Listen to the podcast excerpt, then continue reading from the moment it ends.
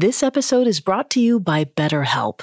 Bottling everything up is never a good idea. It can have some terrible consequences. I mean, think about the subject matter we cover on our show. I wonder how much easier it would be if we normalized talking about negative feelings instead of lashing out when it all builds up. I recently had a session where I faced some things going on in my life I hadn't spoken to anyone about. And when I talked about it with my therapist, I realized how heavy it actually was. And I was able to see it in a different light, and it didn't feel as heavy anymore. When you need to talk, but you want a safe space for that conversation, I highly recommend BetterHelp. Even if you haven't experienced major trauma in your life, therapy is excellent for day-to-day positive coping skills and learning how to set boundaries. So if you want to give therapy a try, check out BetterHelp. It's entirely online, convenient, and flexible.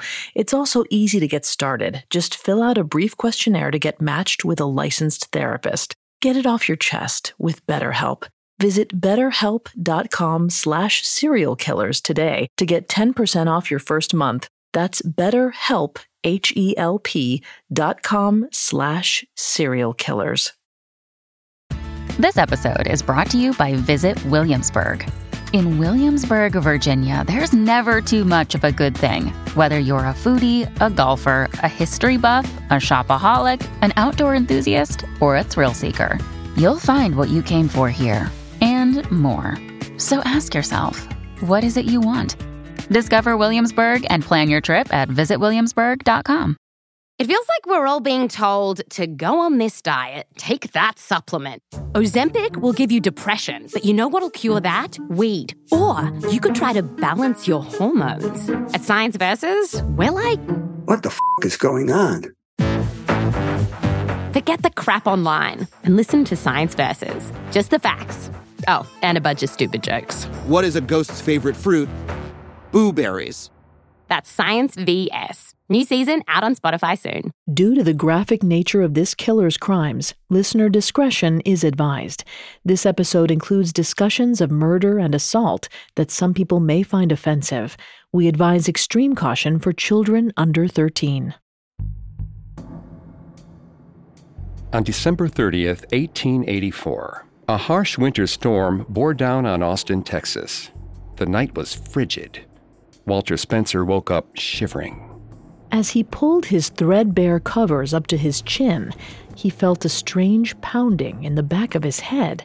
He touched his head and pulled back his hand. It was covered in blood. Frightened and confused, he reached out for his girlfriend, Molly Smith. But her side of the bed was empty and soaked. Spencer desperately scanned the dark bedroom, calling softly for Molly.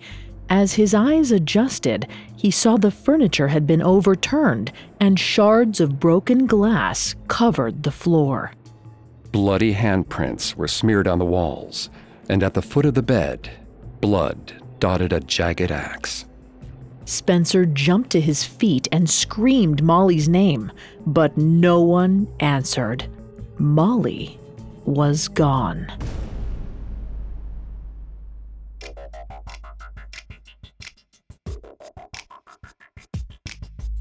Hi, I'm Greg Polson. This is Serial Killers, a Parcast original. Every Monday, we dive into the minds and madness of serial killers. I'm here with my co-host, Vanessa Richardson. You can find episodes of Serial Killers and all other Parcast originals for free on Spotify or wherever you listen to podcasts. To stream Serial Killers for free on Spotify, just open the app and type Serial Killers in the search bar. Today, we'll discuss the Servant Girl murders, the work of America's first unknown serial killer.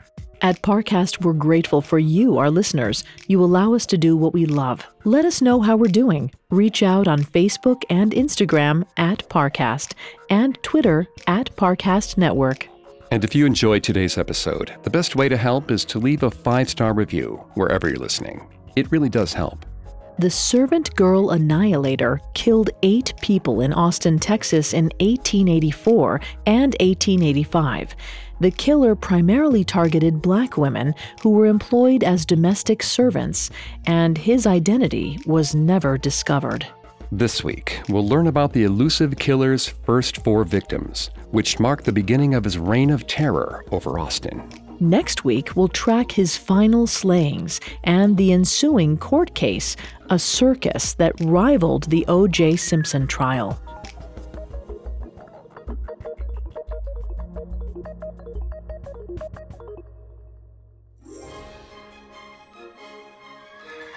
In eighteen eighty-five, Austin, Texas was still a young city in the early stages of urbanization. As journalist Skip Hollandsworth writes, only twenty years prior, Austin was considered a primitive settlement on the edge of the American frontier. That all changed in eighteen seventy-one when railroad tracks were laid connecting Austin to the wider world. Ten years later, the price of cotton rose. It was the state's leading export. Texas was on the verge of an economic explosion, and Austin was perfectly positioned to take advantage of it. By eighteen eighty-five, Austin spanned four square miles. The population would grow to more than twenty thousand people over the course of that year. But more notable were the losses. On New Year's Eve, eighteen eighty-four, news of a gruesome murder sent the community reeling. The first victim was Molly Smith, a black woman in her mid-twenties who lived at the home of Mister W K. Hall, an insurance agent from Galveston.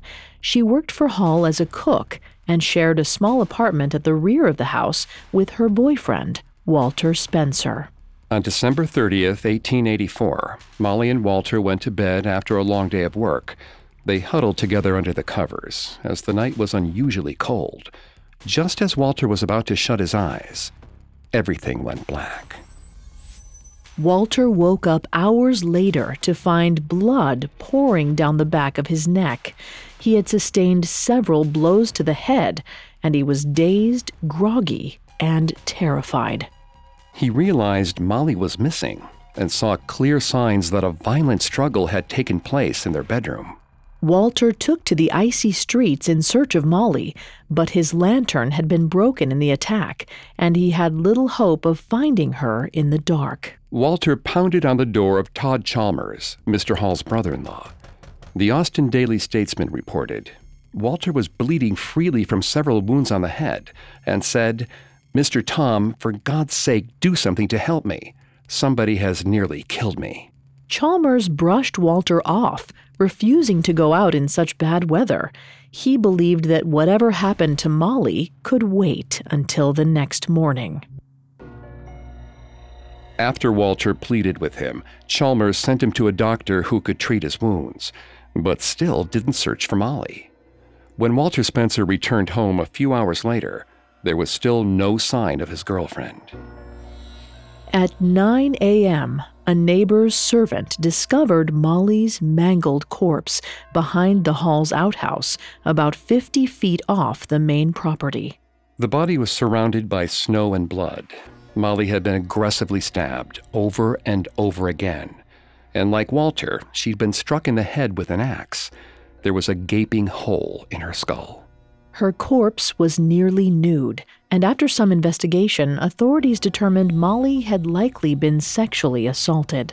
A reporter from The Statesman described Molly's death as one of the most horrible murders that ever a reporter was called on to chronicle, a deed almost unparalleled in the atrocity of its execution.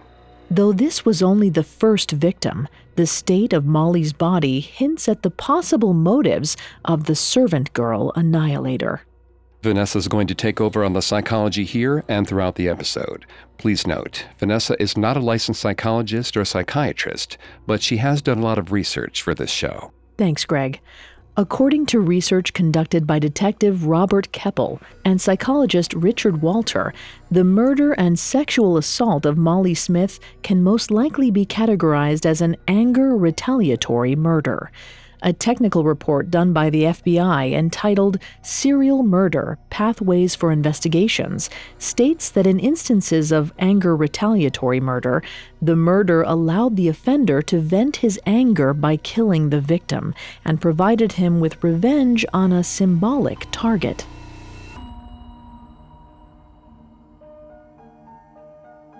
It's probable the killer did not know Molly personally. To the killer, Molly might have represented something that incited his rage, making her murder, particularly the repeated stabbings, a symbolic way for him to vent his anger. Based on this information, it's possible the killer had a history of poor relationships with women. Whatever the case may have been, officials at the time had never seen a murder case like Molly's and had few leads. After they examined the body, detectives questioned Walter Spencer, but he wasn't much help. He didn't even remember how he had sustained his head wounds. William Howe, a young Austin police officer, inspected Molly and Walter's upended bedroom. Howe discovered a trail of blood leading from the room to Molly's corpse, suggesting the killer dragged her body outside after maiming or killing her. Given Spencer's severe head wounds, police believed he hadn't been involved in the murder despite his presence at the scene of the crime. Instead, they honed in on a man named William Brooks, a bartender at the popular Barrel House Saloon, and Molly's former lover. According to some accounts, Molly and Brooks had known each other for years before in Waco, Texas. Their relationship ended, and Molly moved to Austin alone. Apparently, Brooks had followed her there, hoping he could win her back. But by the time Brooks got to Austin, he found he was too late. Molly had already moved on and fallen for Walter Spencer. Austin police theorized that Brooks may have attacked Spencer and killed Molly in a crime of jealous passion and rage. Brooks emphatically denied the accusations. In an attempt to clear his name, he reached out to reporters of the Austin Daily Statesman. Brooks insisted he knew both Molly Smith and Walter Spencer. He liked them both and never had any falling out with either. His claims were bolstered by a solid alibi on the night in question, which was corroborated by several witnesses. He had been at a ball the night of Molly's murder and didn't leave the party until around four a.m. He couldn't possibly have broken into Molly's room at the time in question. With both Walter Spencer and William Brooks in the clear, Austin police were left scratching their heads. There was no one else with an obvious motive to attack Molly or Walter. The investigation ground to a halt. Life in Austin went back to normal, at least for a short time. In March of eighteen eighty-five, Austin's initial brush with violence turned into a full-on bloodbath. One night, an anonymous domestic servant awoke, startled. A man loomed over her bed, his features obscured by the black of night. He held something heavy in his hand. The man demanded she give him her money and threatened to kill her. For a moment, she was frozen in fear.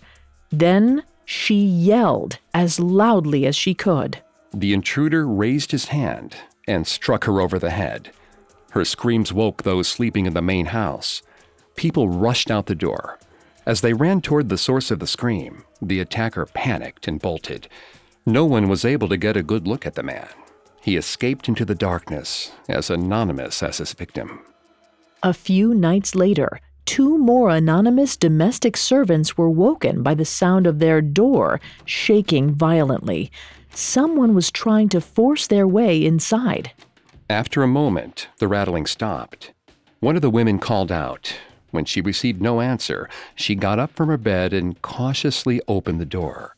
All she could see was darkness. But curiosity got the better of her. Perhaps she thought the rattling had been a prank, or she worried someone needed help. She took a tentative step past the door to look around. But the instant she crossed the threshold, two large hands grabbed her from behind. Petrified, she screamed and squirmed. The attacker released her and once again ran off into the night. By the time the woman calmed down enough to turn and look for him, the would-be assailant had vanished. That same night, another young woman woke up to find the locked door to her servant quarters quaking. When she peered out the window, the shaking stopped.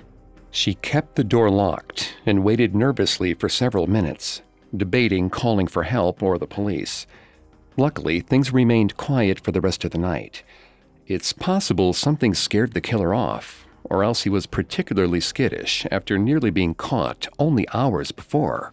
Or perhaps this incident was merely a strong bout of winter wind, made frightening by the presence of a brutal murderer. Regardless, reports of similar encounters continued in the weeks to follow, leaving Austin residents horrified and frightened.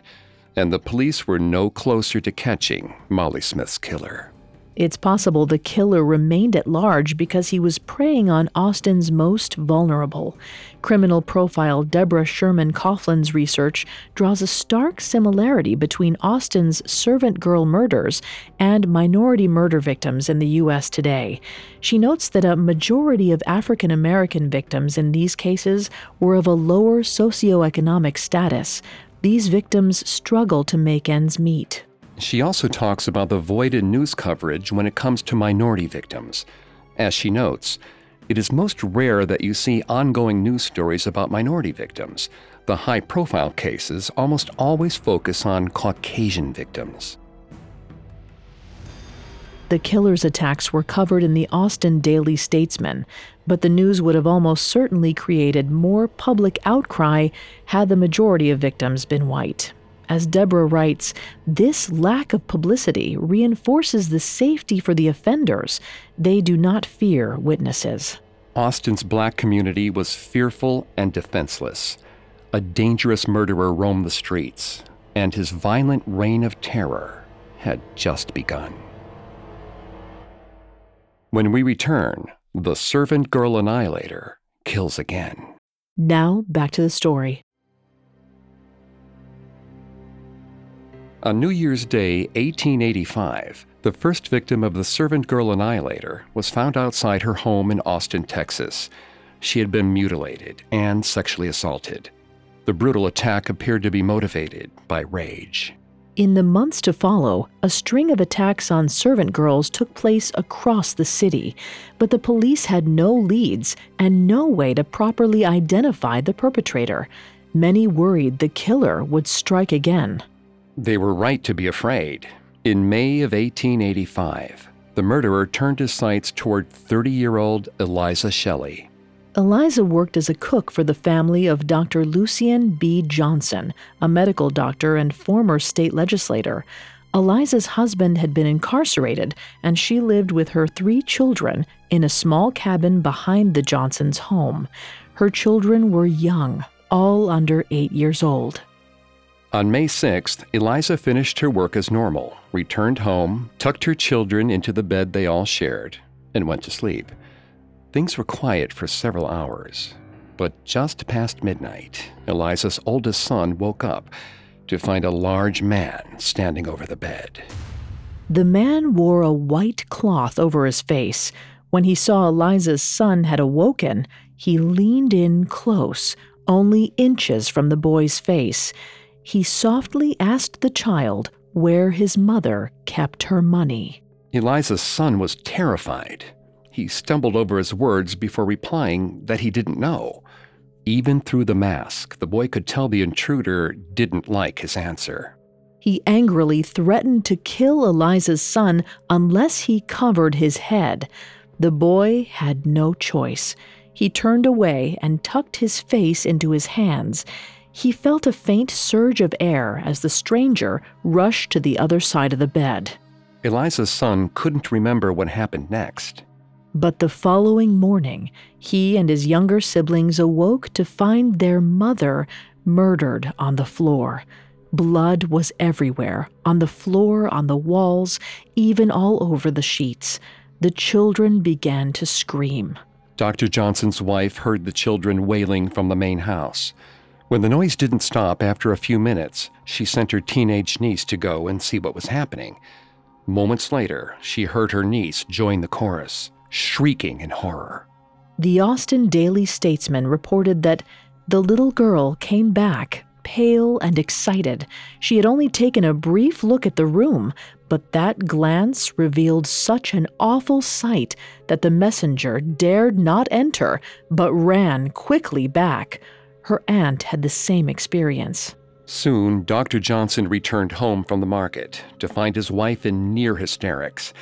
In between sobs, she told him that Eliza had been murdered. She couldn't bring herself to go back to the cabin and fetch the children.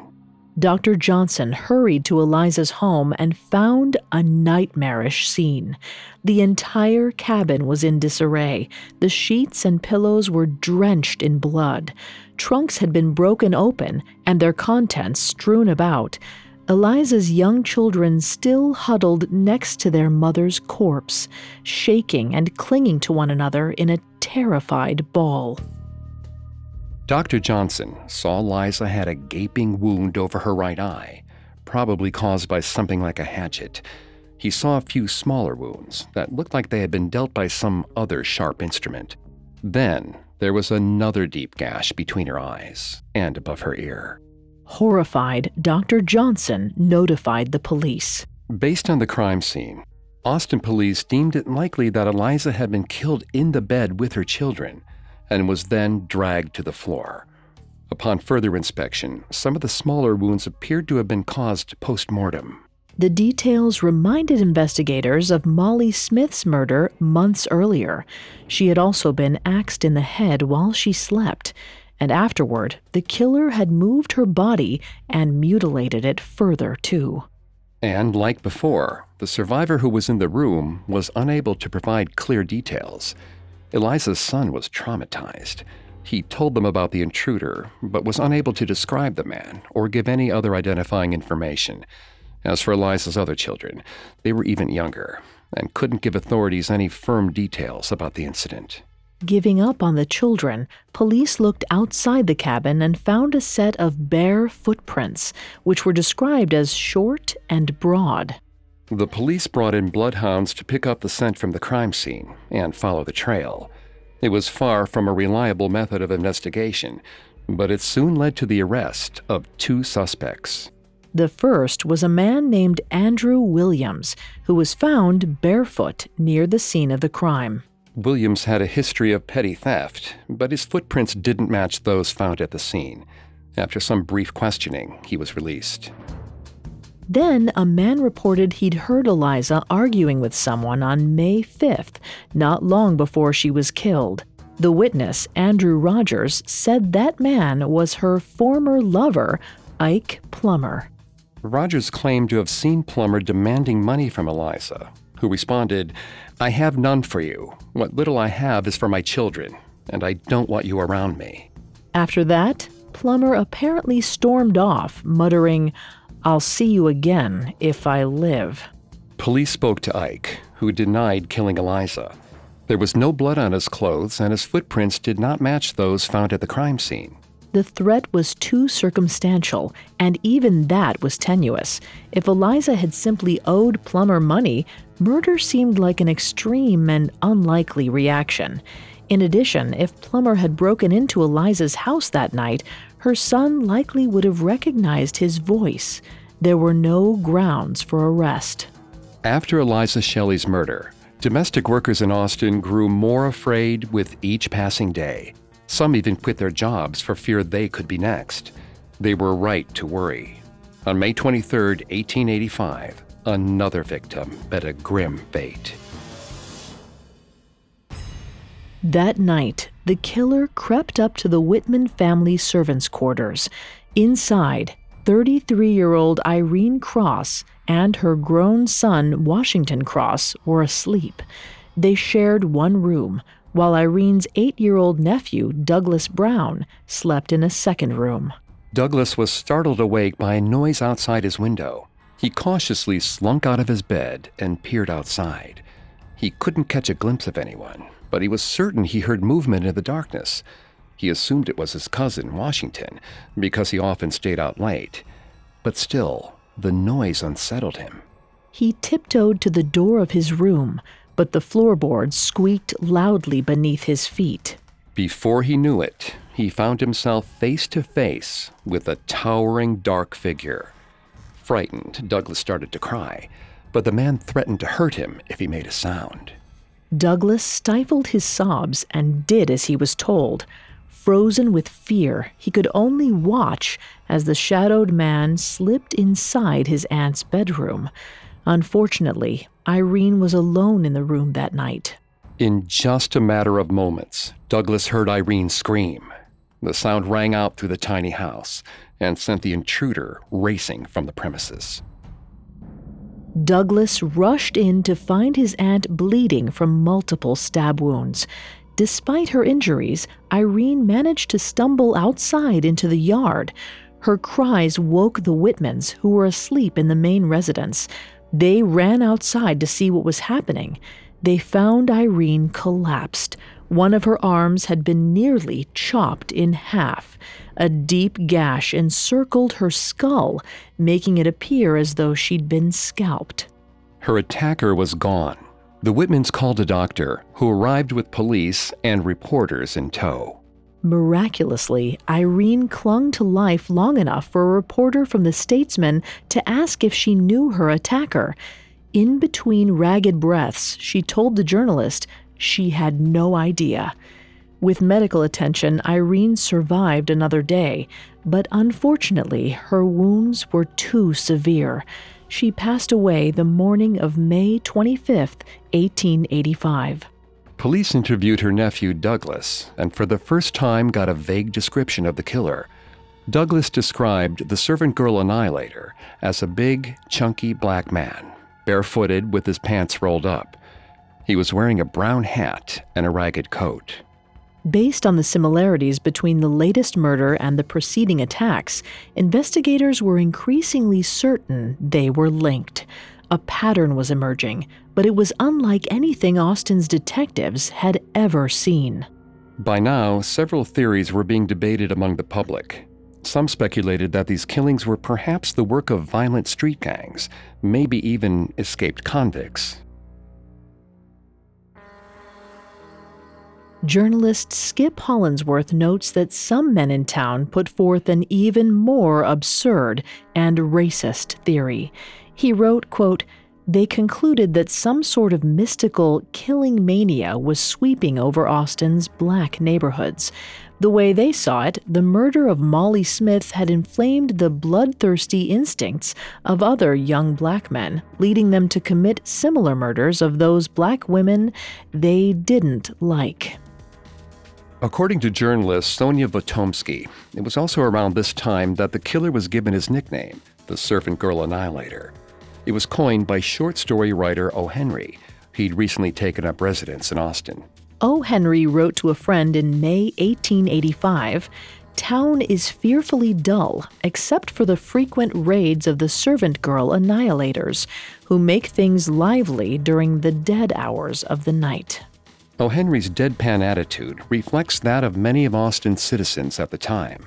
But despite the public's flippance and far-fetched theories, Austin police officers were more grounded in their search for a culprit. Sergeant John Shinneville had his eye on one suspect in particular, a twenty-two-year-old man named Oliver Townsend. Townsend was a notorious chicken thief, known around Austin for his ability to sneak in and out of coops without waking any of the birds. Based on this, Shinneville thought Townsend might also have been able to sneak in and out of servants' quarters without being caught. Shinneville had Townsend arrested. After interrogations failed, Shinneville beat Townsend to a pulp, but Townsend didn't crack under the pressure. He insisted he was innocent. He may have been a thief, but he was not a murderer. His will was so strong that finally, after hours of questioning, the police let him go. Soon after, the killer struck again. When we return, we'll discuss the Servant Girl Annihilator's most brutal crime. And now back to the story. By the summer of eighteen eighty-five, the so-called Servant Girl Annihilator had claimed the lives of three young black women in Austin, Texas, and attacked several more. A clear pattern emerged. The killer struck under the cover of night and gruesomely bludgeoned his victims in their beds. But with only a vague description from a young witness and a set of bloody footprints to go on, investigators were stumped. They had no viable suspects and little idea of what to do next. They could only hope the killer would make a mistake soon or stop his brutal rampage. For several weeks, the Servant Girl Annihilator remained quiet. But just as the citizens of Austin began to feel safe again, the city was thrown back into chaos. On August thirtieth, eighteen eighty-five, Rebecca Ramey ended her workday in the kitchen of her employer, Mister Valentine Weed, but didn't return to the servants' quarters. Instead, she and her daughter, eleven-year-old Mary Ramey, stayed behind and slept on the floor. They'd been sleeping in the kitchen for weeks because they were too afraid to go back to their quarters at night. They knew cooks and other servants throughout the city had been targeted by the killer and feared for their lives. Unfortunately, their precautions weren't enough. In the middle of the night, the killer crept into Mister Weed's kitchen. Before Rebecca could even scream, she was hit with a long club and knocked unconscious. The killer may have attempted to drag Rebecca off, but she was larger than his other victims. It's possible he was unable to move her, and so he instead dragged her eleven-year-old daughter Mary outside. He took the girl to an outhouse, where he sexually assaulted her and killed her with a sharp metal rod. Rebecca awoke the following morning and called the police. They found her daughter's body, along with the club she'd been struck with, and another set of bare footprints. While investigators at the time were once again at a loss, the Annihilator's pattern fits what we now know as that of a disorganized killer. According to criminology professor Doctor Scott Bond, disorganized crimes are not planned, and the criminals typically leave evidence, such as fingerprints or blood, at the scene of the murder. There's often no attempt to move or otherwise conceal the corpse after the murder. The Servant Girl Annihilator certainly didn't make much of an effort to hide his killings. He left behind footprints and other evidence at several crime scenes. He also left the bodies of his victims out in the open. Doctor Bond also explains that disorganized murders often use sudden and overwhelming force to assault their targets, such as bludgeoning victims to render them unconscious. However, Austin's eighteen eighty-five police force didn't have decades of psychological research to utilize. They pursued the only lead they had, and once again used bloodhounds to track a scent from the crime scene, leading them to a barefoot man named Tom Allen. Allen's footprints matched those at the crime scene, and police arrested him immediately. However, his name was cleared shortly after a medical examination proved he was not the man who raped Mary. Austin police were reaching the end of their rope. They were desperate to make another arrest and to calm an increasingly fearful public. To make matters worse, racial relations within the city had been growing ever more tense. The eyewitness report that the killer had been black set the white people of Austin in a state of unease. Black people had only been free from the bonds of slavery for two decades, and segregation and other forms of racism were still rampant. Many white citizens within the city began to use this report as an excuse to distrust black citizens altogether. Even one of the most progressive news publications of the time, The Statesman, claimed the killer had to be a black man given to, quote, idleness and drink. By insinuating this man's exceptionally gruesome and heinous crimes could be explained by mere idleness and drink, it seemed to many black citizens that the publication was implying that any and all black men would be capable of such horrors if they allowed themselves to become idle or drunk. This insinuation was both racist and harmful. Some white members of the community even claimed the murders were proof that black men and women would always be animalistic and savage. Even as the black community was quaking in fear, members of the white community were blaming them for the terrors they themselves were being subjected to. The black community grew ever more fearful of being hunted down by the police's bloodhounds. They feared the police dogs had been specifically trained to track down only black men. One of the men who was most afraid was a black man named Alex Mack. Alex Mack was notorious throughout Austin for being one of the most frequently arrested people in the city. He was known to brawl in the streets, to steal when he could, and to get drunk and disorderly in public on many occasions. According to author J R Galloway, Mack had a criminal history, and his reputation did him no favors when he was found in the vicinity of the Mary Ramey murder in August of eighteen eighty-five. According to police, Mack fled the scene. When Shinneville's dogs found Alex Mack hanging out at the Black Elephant Saloon, Mack's feet and legs were covered in asafoetida, a potent putty made from roots, sour vegetables, and various spices. Its strong smell was meant to throw off bloodhounds. The asafoetida made Mack look even guiltier in Sergeant Shinneville's eyes. Mack was arrested and kept in custody with the hope that the police would convince him to confess to the killing soon. Police thought they had finally found the killer, but the Servant Girl Annihilator was far from finished. Next week, we'll discuss the continued rampage of the Servant Girl Annihilator, including the shocking Christmas Eve massacre, which led to one of the most sensational trials ever recorded.